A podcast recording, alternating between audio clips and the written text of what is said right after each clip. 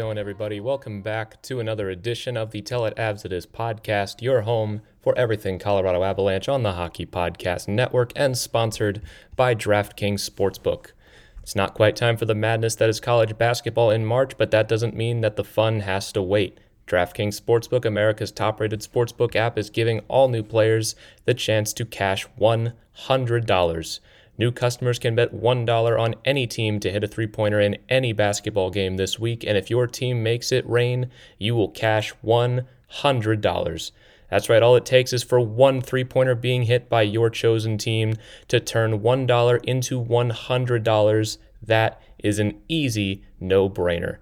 This slam dunk of an offer won't be around forever, so head to the App Store now Download the DraftKings Sportsbook app and get in on all of the action. And if basketball isn't for you, DraftKings Sportsbook has daily odds on hockey, soccer, and so much more. There is a ton of NHL action coming up this week. And if you've been missing out on the action so far, it is never too late to get started. DraftKings has paid out over $7 billion to its customers since 2012, so they know a thing or two about big paydays. Download the DraftKings Sportsbook app now and use promo code THPN to get your shot to turn $1 into $100 when you bet on any team to hit a three pointer in any basketball game this week. That's promo code THPN for new customers to get a shot at 100 to 1 odds on any basketball team to hit a three point shot only at DraftKings Sportsbook. So we got three more games for the Colorado Avalanche in the books and pretty polar opposites from start to finish, starting with a 6 to 2 loss to the Minnesota Wild, which I would consider to be the Avalanche's worst loss of the season, maybe outside of the season opener, but definitely after that, I'd consider this to be their worst loss of the year. And then Follow that up with two games against the Arizona Coyotes, a 3 2 win, and capped off with a 6 2 win over the Coyotes on Saturday, which I would consider to be one of the Avalanche's best games of the season. So I'm glad we got to have a little bit of a cushion between the Wild game and now because I probably wouldn't have been very happy, I'll say, if I had to record right after that Wild game. The team looked just lethargic. They ended up out shooting the Wild. It just ultimately didn't matter. The defense was sloppy. The Wild were also just burning hot at that point. They're still burning hot. I believe they've won five or six in a row at this point. They currently lead the West Division out of nowhere. I don't believe they lead in points percentage, but in terms of just raw points, they are they are ahead of Vegas at the moment. Or no, Vegas won last night. So Vegas now is still in, on top of the West Division, but Minnesota just a point behind them with 24 points. They are 12 and 6.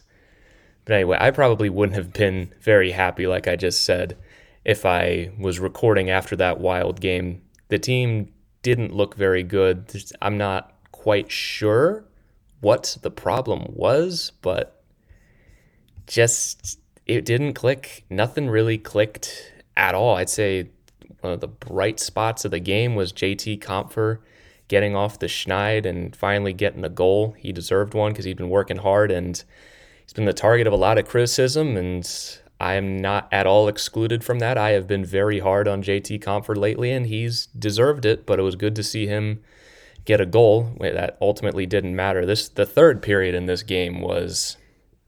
I mean, how do you not call it one of the worst periods the Avalanche have played all season? And in back-to-back games where in that second period of that 3 0 loss to Vegas, Colorado gave up three goals in what was less than 10 minutes. Eh.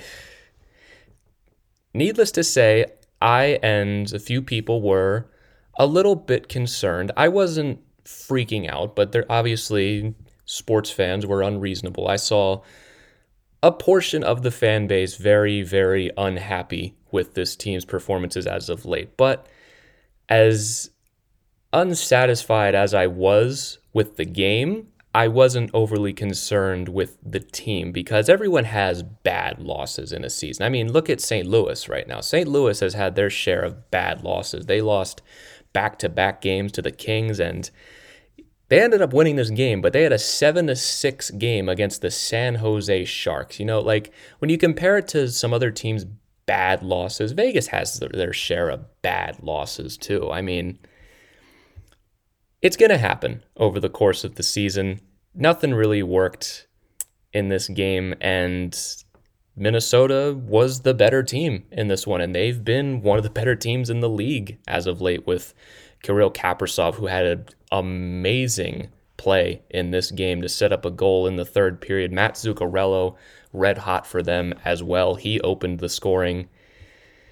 You know, the game, it wasn't totally out of reach until the third period. The Avalanche, they were hanging around in there, but you, you could tell that Minnesota was going to win this game. Not even Philipp Grubauer could have saved them in that one.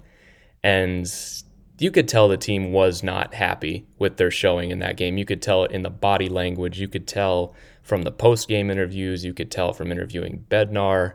No one was happy with that performance because we know we are better than that. And it showed when the Avalanche showed up to play the Coyotes over the weekend on Friday and Saturday because they took these guys to school in these games. The Arizona Coyotes, frankly, had no business being in the in either of these games whatsoever, especially the first one.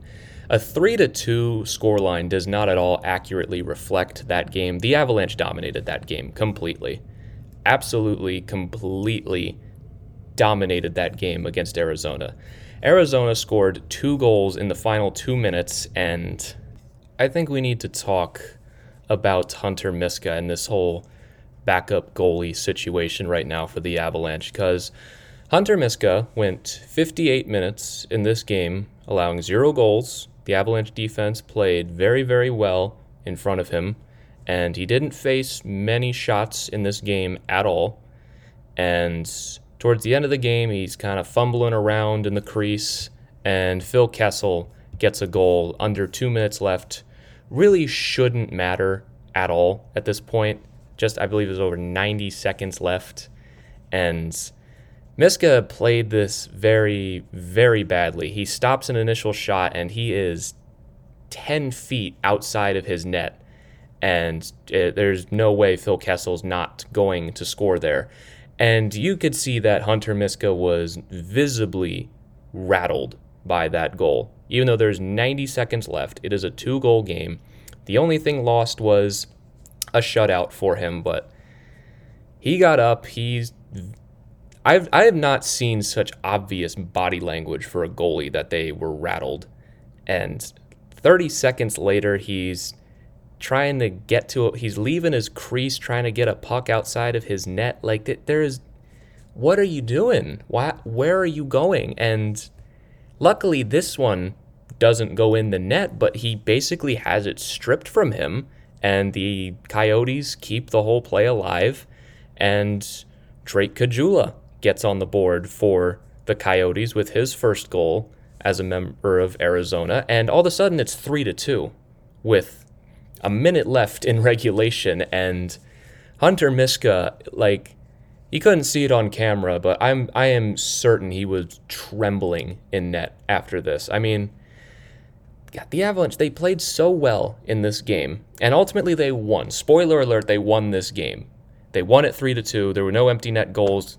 Arizona did not score another one. They almost did, but ultimately Colorado hung on, but it's it's such a shame because Miska played all right in the first portion. Like I said earlier, he didn't face any challenges I would say. I, I didn't really notice any particular save that was like, wow, Hunter Miska bailed us out on that one.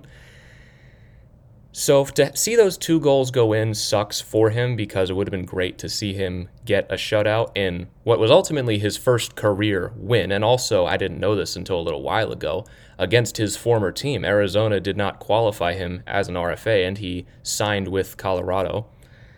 So great for him that he got his first NHL win, very close to it being a shutout for his first NHL win. And if he just holds on for 96 more seconds, we're having a completely different conversation right now. It was like, okay, we looks like we have a backup right now. Hunter Miska can be up to the task. But instead, even even Jared Bednar was pointing out after games that he is not sure what Hunter Miska was doing here, and that is very very bad news for Hunter Miska because I just don't trust him. And listening to that Jared Bednar interview where he said, "Yeah, Hunter Miska played well and for the 58 minutes of that game, not entirely sure what he was doing the final 2 minutes." I get the sense that Bednar doesn't trust him either. And that's not good, obviously. Philipp Grubauer comes in the next night, plays very, very well, only lets in two goals. The Arizona got more shots away. I think Colorado just was ultimately more comfortable to let more shots go.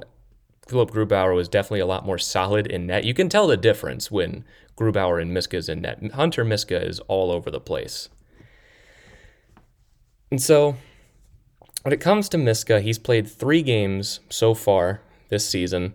He has a loss to the Kings in his first, no, not his first start. He has to the Kings, his first start of the season.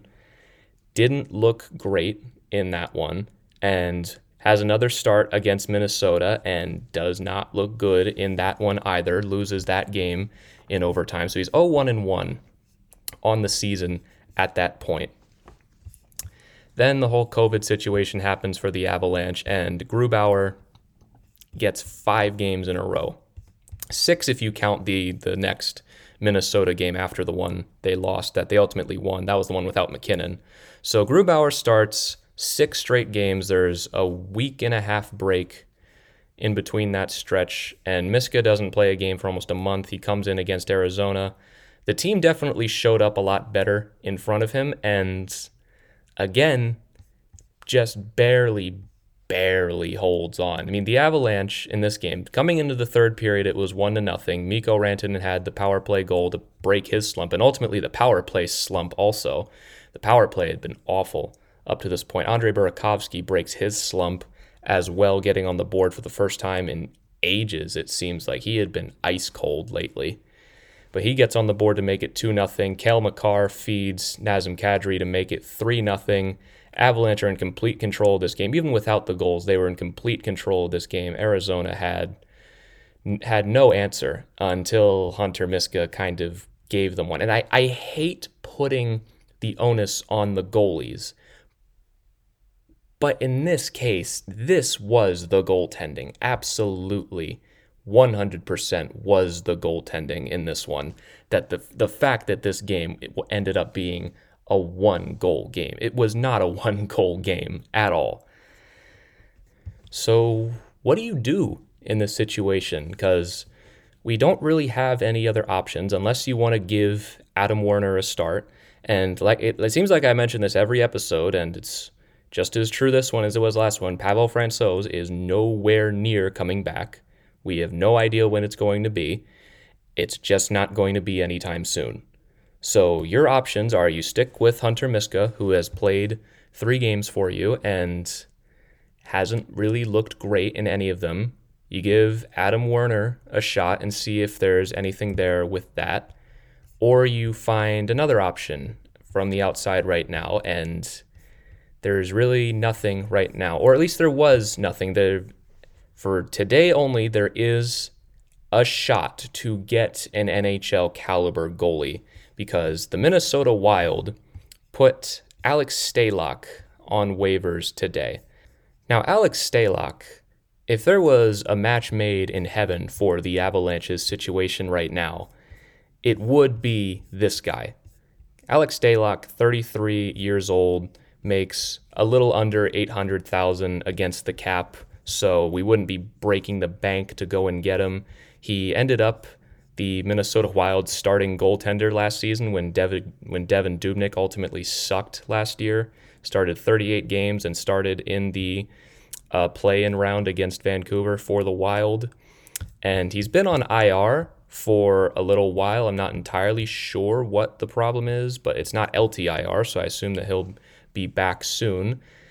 But for the Wild, they have Cam Talbot and Kaapo Kähkönen right now, who are working out very well for them. As we've talked about, the Wild are on a blistering streak right now. And Alex Stalock is on waivers at the moment. And should Colorado put in a claim for him? Absolutely yes.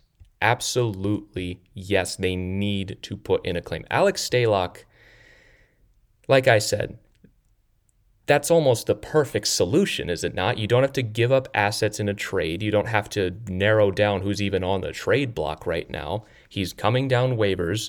It's as soon as can be. It's an in division rival, so you're not help you're not doing them any favors if you take Alex Stalock, which is just another reason to do it. But the problem is is that waivers go in order of worst team to best. And Alex Stalock is going to be a very attractive option on waivers. Me giving all this praise to Alex Stalock and being like, yes, the Avalanche should get him, is ultimately probably going to be the reason that they don't. Because there's going to be a lot of teams for Alex Stalock to get through before he reaches Colorado at all. Now, Colorado, in terms of points percentage, is I think around 10th at the moment. So they're not at the top of the league. They're not going to be one of the last teams to get a shot at him.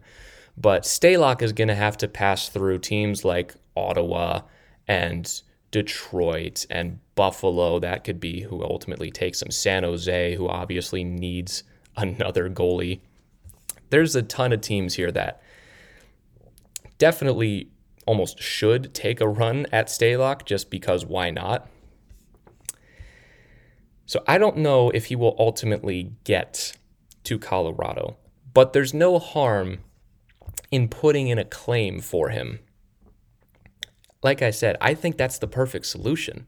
If for some reason you get lucky enough to get Alex Stalock off of wait. Let me make one thing very clear. Alex Stalock is not a superstar. Alex Stalock is the third goalie in Minnesota for a reason. He got pushed out by Cam Talbot, who they signed in the offseason, and an up and coming Kaapo Kähkönen, who is seemingly their goalie of the future. So he got pushed out by two better goalies. He's not a star. He's not going to compete for Grubauer's job or anything crazy like that. But he can back up the team. He, I just think he'll be much more capable than Hunter Miska right now. I don't want to dump on Hunter Miska too hard. I feel like I'm dumping on him too hard. Hunter Miska is 25 years old, undrafted, went unqualified by Arizona, and he played one NHL game before the season for Arizona and has played three games so far.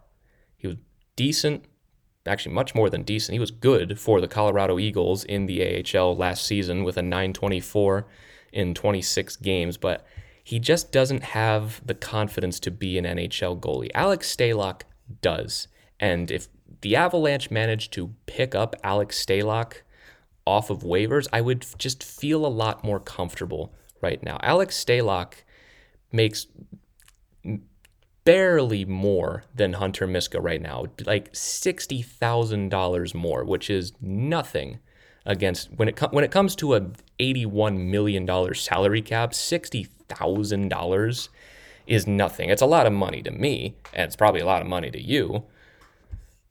But in terms of the salary cap, it's really not anything.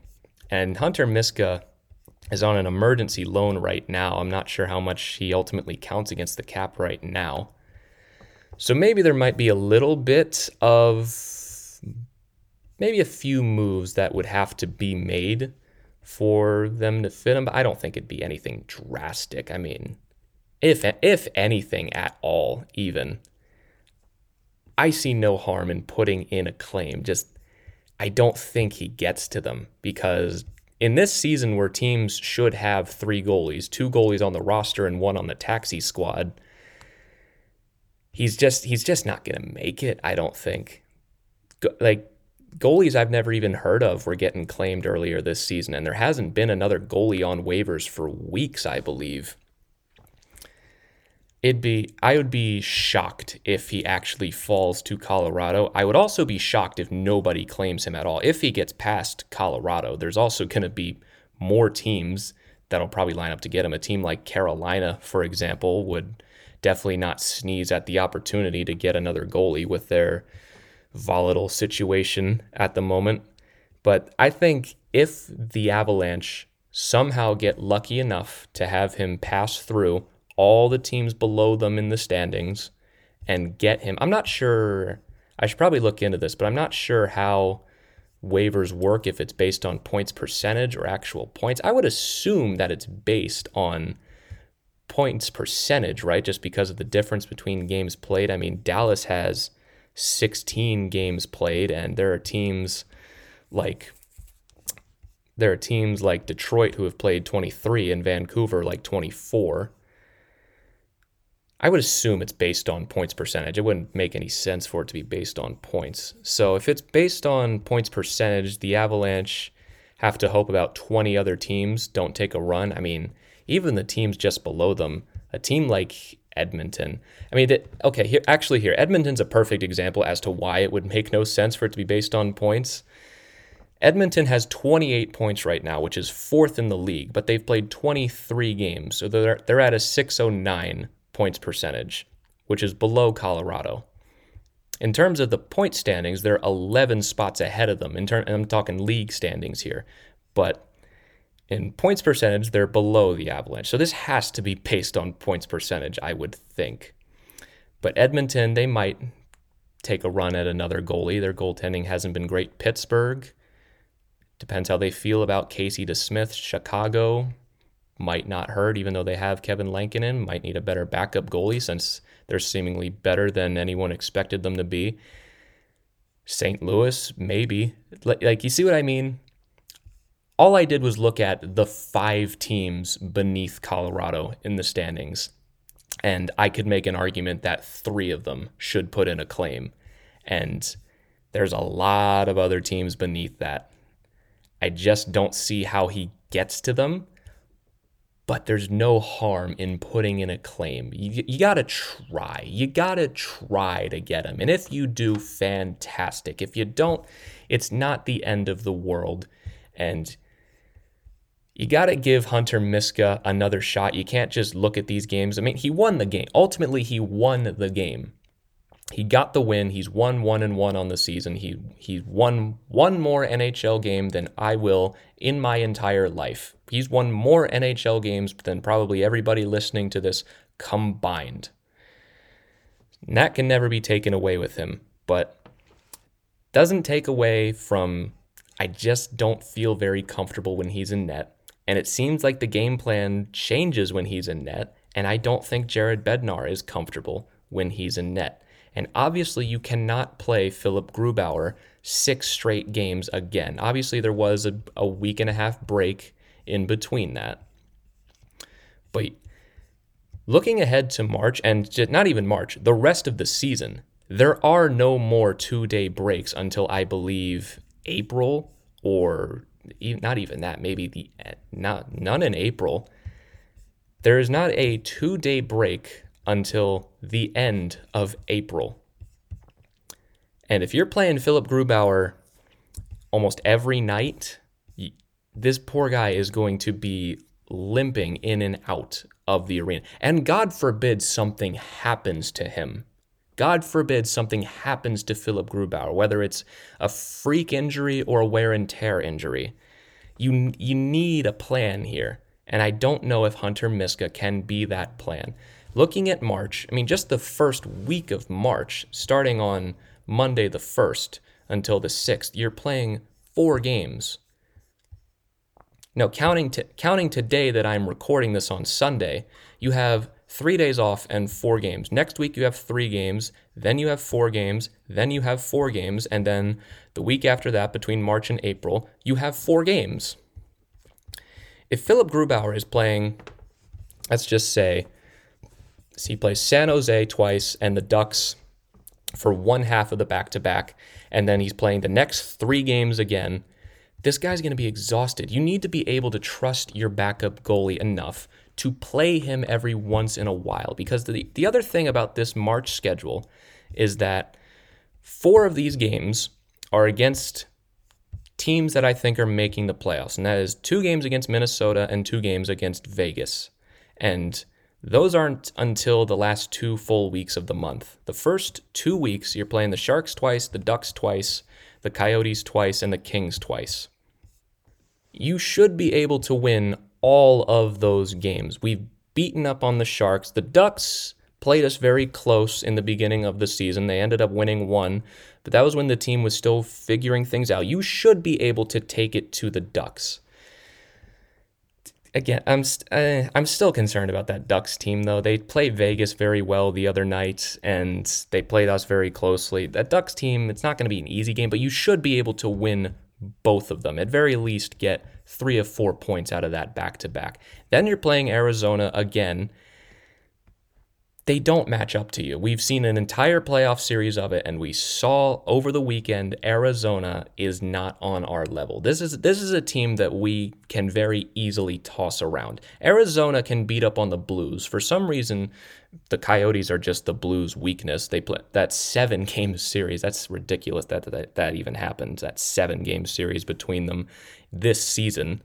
But Arizona won that regular season playoff series four to three and then you play the Kings twice, which didn't like our games against them earlier in the season, but plenty of time has passed. So now is the time to be able to beat up on them again. They are cooling off now. They have been on a hot streak, but they had that streak broken against Minnesota. So, anyway, getting back to my original point, I almost forgot about what I was talking about for a second, but Grubauer cannot be playing all of these games. If you don't trust Hunter Miska enough to start him in a game against the Ducks or the Coyotes or the Kings, then you need to get someone else. And the the constant argument is who, and that oh they just got to go get someone. That's not easy. I know. You know what? And that's also right. They're completely right. It's not easy to go get someone. Now, if they get Alex Stalock, that solves all the problems, or at least in theory it does. But I also completely agree with that. If you can't get Alex Stalock, there's not really a deal to be made right now anyway. At least not until the trade deadline. Once the trade deadline rolls around, there will be there will be at least some teams selling a backup goalie, whether it would be the Ducks with Ryan Miller or whoever at that point. Take your pick. So going back to Alex for a second, if you can't get Alex Stalock, I think you're just going to have to stick with Hunter Miska. And I don't I just don't know what to do with that because he won the game against the Coyotes, and that's great. But it didn't really seem to increase anyone's trust with him. And I don't think Jared Bednar is going to be chomping at the bit to place him in another game. Like I said, I expect Grubauer to start both games against the Sharks and one against the Ducks, and Miska to start the other against the Ducks because it's a back to back. But does Miska get another game against Arizona? Does he get a game against the Kings? You got to play him at some point. You can't, as great as Grubauer's been, my main concern with him this season is that he's playing so much. Hunter Miska has played three games. That's it. The Avalanche have played 18. Grubauer's played 15 games already. Like that, that's not sustainable success. You in this league, you need two goalies. And I know we're screwed right now because Francouz is out. And with Hunter Miska, he just hasn't been performing. But there's really no other option right now if Alex Stalock ultimately doesn't fall to them on waivers. But I think that's enough about the backup goaltending situation for the moment because with the way Grubauer's playing right now, at least, he's going to get all the starts anyway. I mean, if if Francouz was healthy, I think he would have gotten maybe one or two or maybe three games more than Miska right now. It'd still be Grubauer's job absolutely 100%, but I'm going to I'm I feel like I'm going to say it every episode. I'm worried about wearing him out. And I don't know if you can wait until the trade deadline. I mean, Three game sample size is not enough. Maybe Hunter Miska, after three games, gets comfortable. Maybe the next time he goes in, he just looks more solid. I don't, even care if he wins the game. I care if he looks confident and he's stopping the pucks that he's supposed to stop and he stays in his net. That's all I ask. All I ask is that he just put simply, doesn't fuck it up. He didn't fuck it up against Arizona completely. He almost did, but he didn't. That's all we need. Just enough to hold on and get a win behind this amazing offense. I mean, if the team doesn't show up in front of them and he plays well, then I'll judge him fairly based off of that. Again, like I said, as long as he plays well, I don't care if he wins the game or not. All we need is just competent goaltending. And that's what he gave against Arizona, to be fair. And I'd say he gave it in his first game against the Kings. And like I said, three game sample size is not enough, but it is something you have to watch very, very closely. His next game is very, very important, and I think he knows that, and Bednar knows that as well. And it's it's coming against the Ducks. He's going to be playing the Ducks in his next game. I would be stunned if Philipp Grubauer does not start both games against the Sharks. He's going to get either the first game or the second game against the Ducks. He got the first game against Arizona in the back to back. I guess it just depends. So we'll see how he does in that one. I hope he does well. I hope we don't have to go out and get a temporary solution because eventually Pavel Francouz is going to be back. We don't know when, obviously. Like, there's literally no update outside of week to week. I assume it's almost month to month at this point. But let's just say, for the sake of conversation, that he's not back until late April. So you still got over a month and a half without him. And the trade deadline, I don't remember when it is off the top of my head, but it is, I believe, mid-April, just a little a little bit before the playoffs, which following my completely made up timetable for Francouz would be around the same time. So you might just have to stick with it with Hunter Miska unless he is just completely unbearably bad and is costing the team games in his next two starts. You're just to have to gut it out if you don't get Stalock, you're you just got to gut it out. Alex Stalock, just just for one more thing on this conversation before I move on. Now that I've said all, all of that out loud, Alex Stalock is the only chance I would say for this team to get a reasonable backup goaltender while Francouz is out. If they don't get him, I don't see how it's anybody else unless another goalie gets put on waivers, which I I can't predict. I can't see if teams are putting goalies on waivers almost past the 25% mark of the season.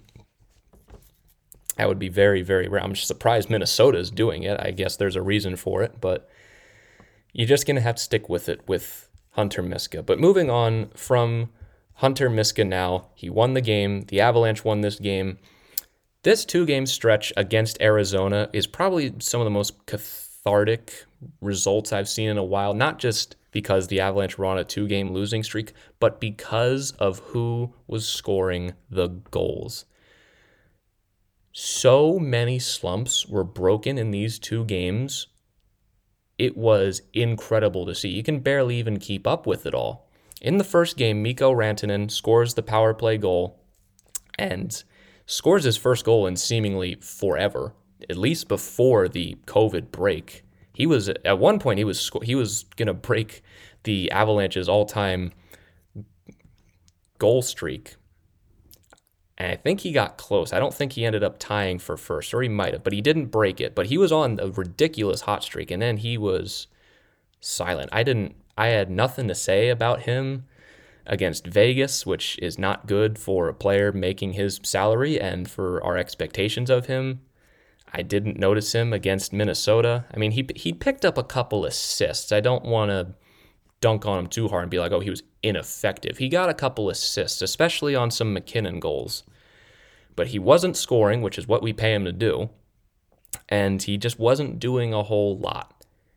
And he on this power play, he goes to the net puts his stick down and just bangs it in and breaks out of the slump. The power play gets back on the board. Thank God. And you could see after this, he was just playing with a lot more confidence, I would say.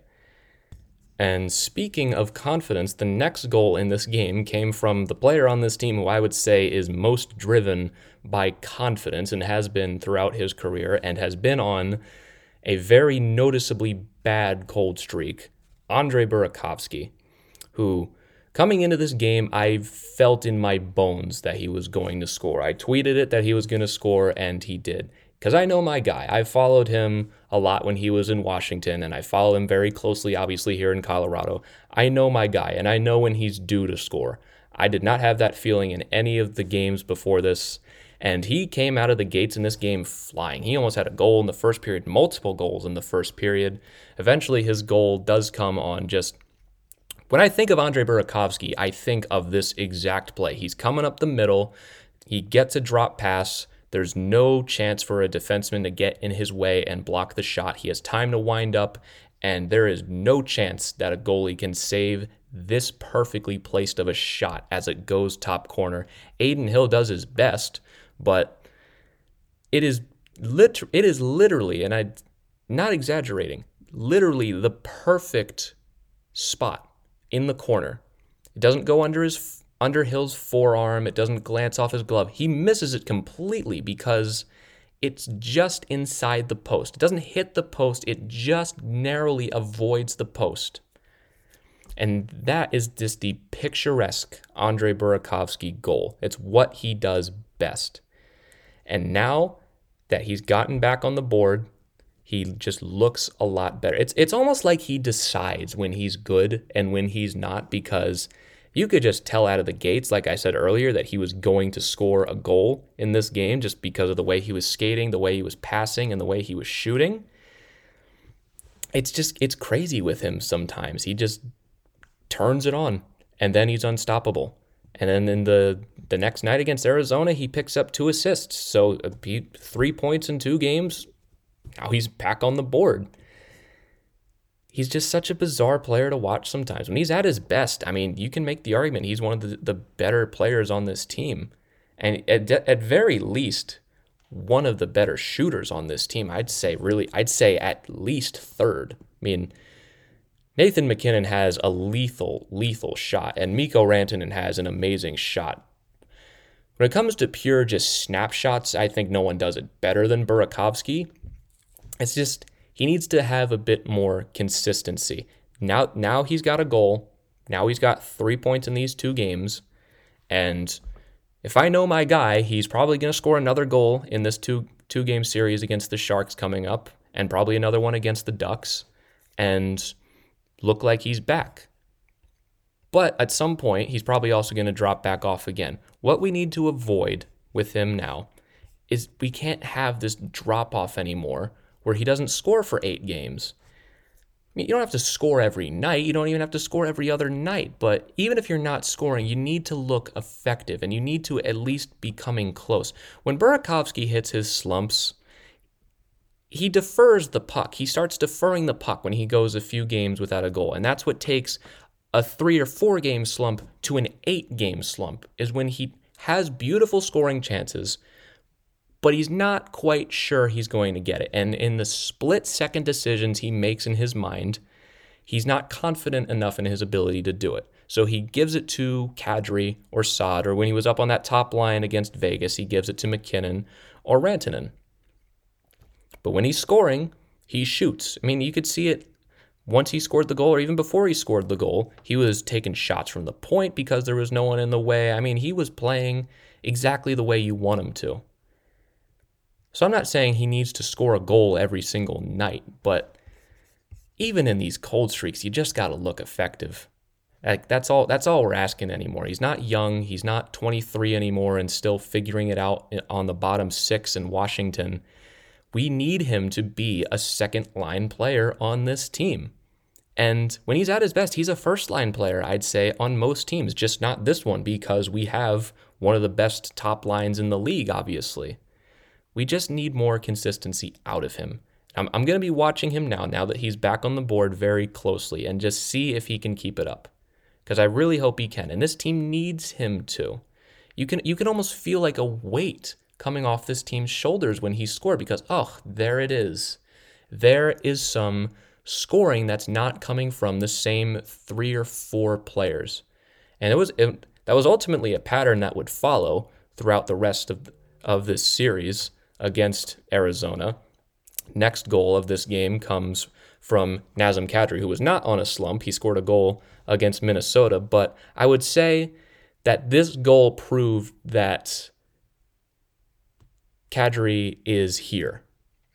And he's here to stay, that early season struggles are gone. He's going to be scoring consistently and showing up just about every single night. So while he didn't break a slump, I would say this was a great sign that he is showing a lot more consistency. And oh boy, this feed from Cale Makar was ridiculous. And oh man, I can't believe I've gone this long without mentioning Cale Makar. He's out. He's not going to be playing this upcoming road trip against the Sharks, and he did not play on Saturday against the Coyotes with a lower body injury. He is day to day. And I'm not sure what the problem is. I'm not sure if it's the same problem or a different problem, but it's definitely a little frustrating because this team got healthy and it seems like, okay, well, now we're ready to get rolling. We've got everybody back except for Francouz and Erik Johnson. And Cale Makar comes back from missing a little bit against Vegas and plays well, ultimately plays well. Didn't play great against Minnesota, but played well in the game against Arizona.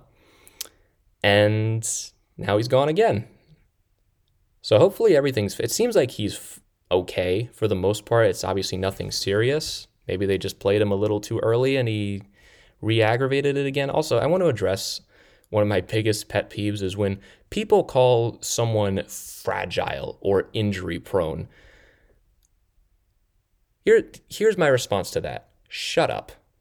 Oh my god. Like that's that is one of the most insufferable things you can say as a sports fan, calling someone like fragile or injury prone. Okay, yes. Cale Makar on two separate occasions has had to miss a game to a lower body injury. You do not know the scenario behind that. Hockey players are tough guys. Cale Makar is no exception. For him to be missing games on two separate occasions in just about the span of a week probably means that he's in a lot of pain. Maybe he took a shot off his skate. Maybe there's a broken bone in his foot. Do you know what's going on? You don't. That just it gets every time I saw that that comment a few times once it was announced that Cale Makar would not be playing, like, oh, injury prone. Oh man, this team is soft. This team, oh, they're soft. They're injury prone. Yes, I get the frustration, but my God, injury prone is not just like a trait. These guys are not robots. He doesn't just have like the negative trait of injury prone. We don't know what happened. Like, do you, are you happy we have this guy or not? Players get hurt sometimes. It happens. I, I just hate the word injury prone or fragile. That, that's your first reaction to seeing someone missing a game due to an injury. Like, oh man, this guy really inconveniencing me by missing this game. What a fragile guy. I hate that. It gets it just gets on my nerves so much. But Makar ultimately misses the Saturday game against the Coyotes and is going to miss the next two games against the Sharks at least and then we'll see if he plays in the upcoming back-to-back against the Ducks. But hopefully he's back soon. I think you can tell something's nagging at him a little bit. He just hasn't looked the same since before the the COVID pause.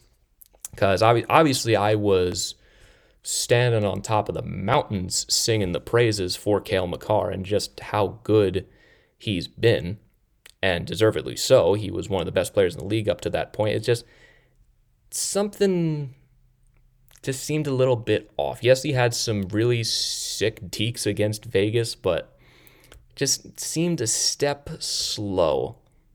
And I don't know if that's the same thing with the injury he has right now or if those things are at all correlated.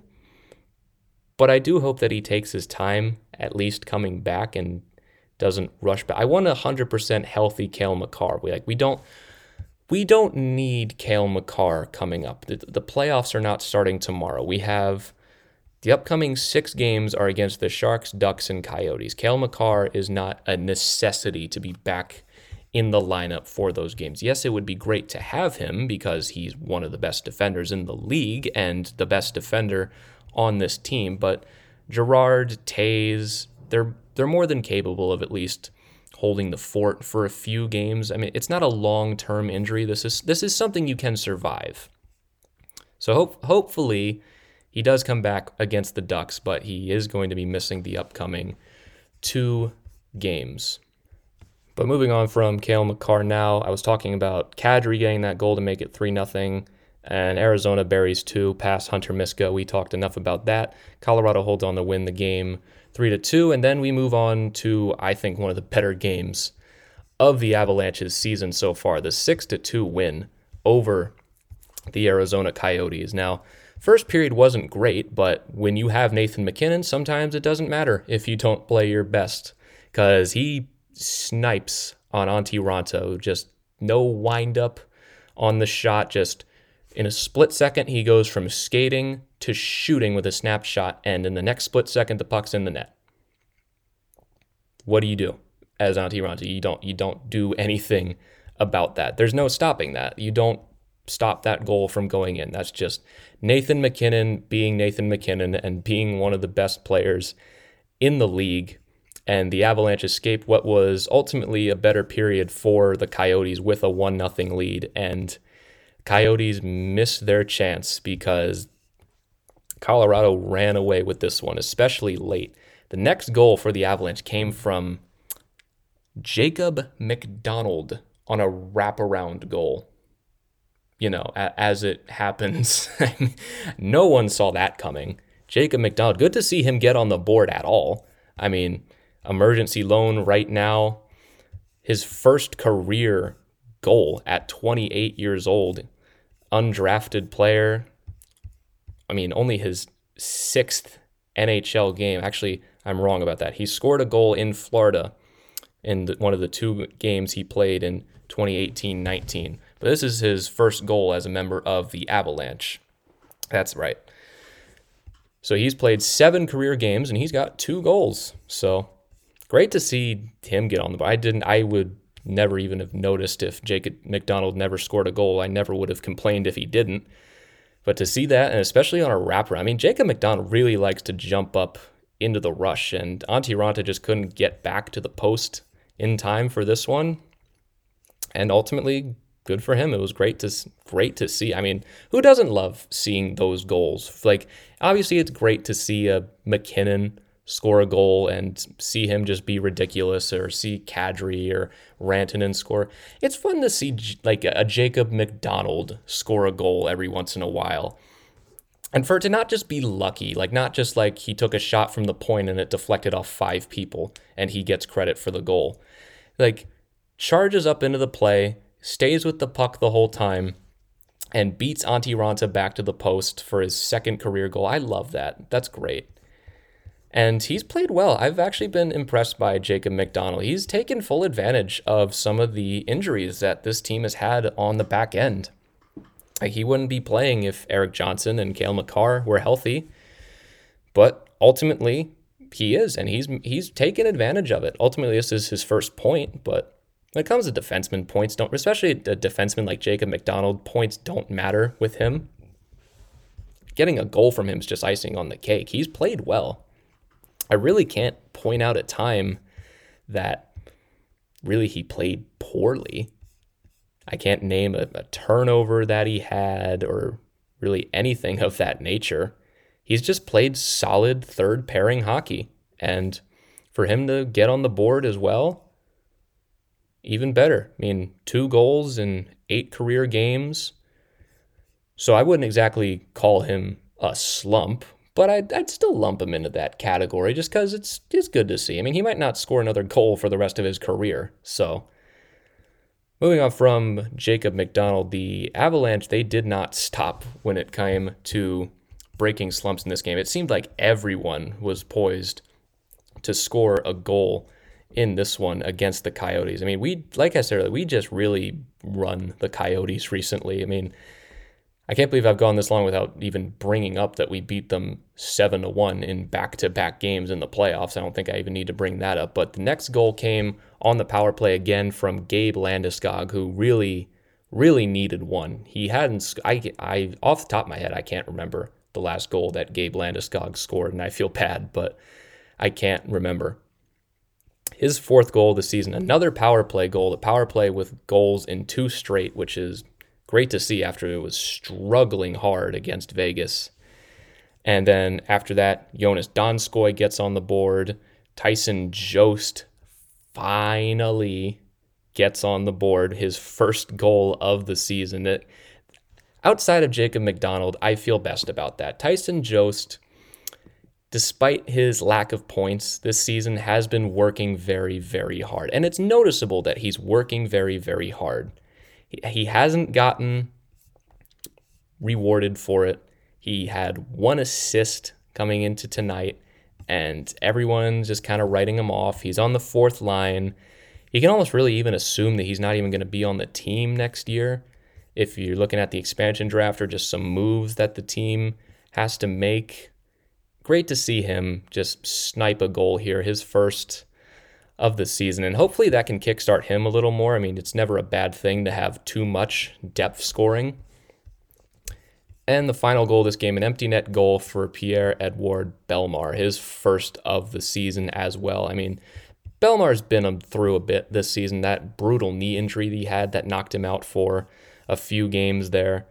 He had no points coming into this game at all. Great to see him get rewarded for what he has a thankless job, really, on this team. Fourth line center. I mean, you look at the ages on this team, he sticks out like a sore thumb. I mean, Rantanen 24, MacKinnon, 25.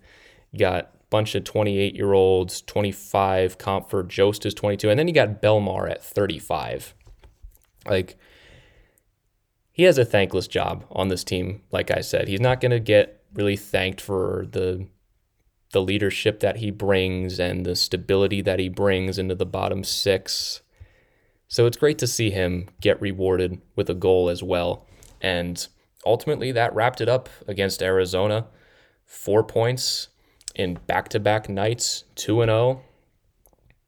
Solid win all around. I really liked this game against Arizona. It, could have just been the second half of a back to back.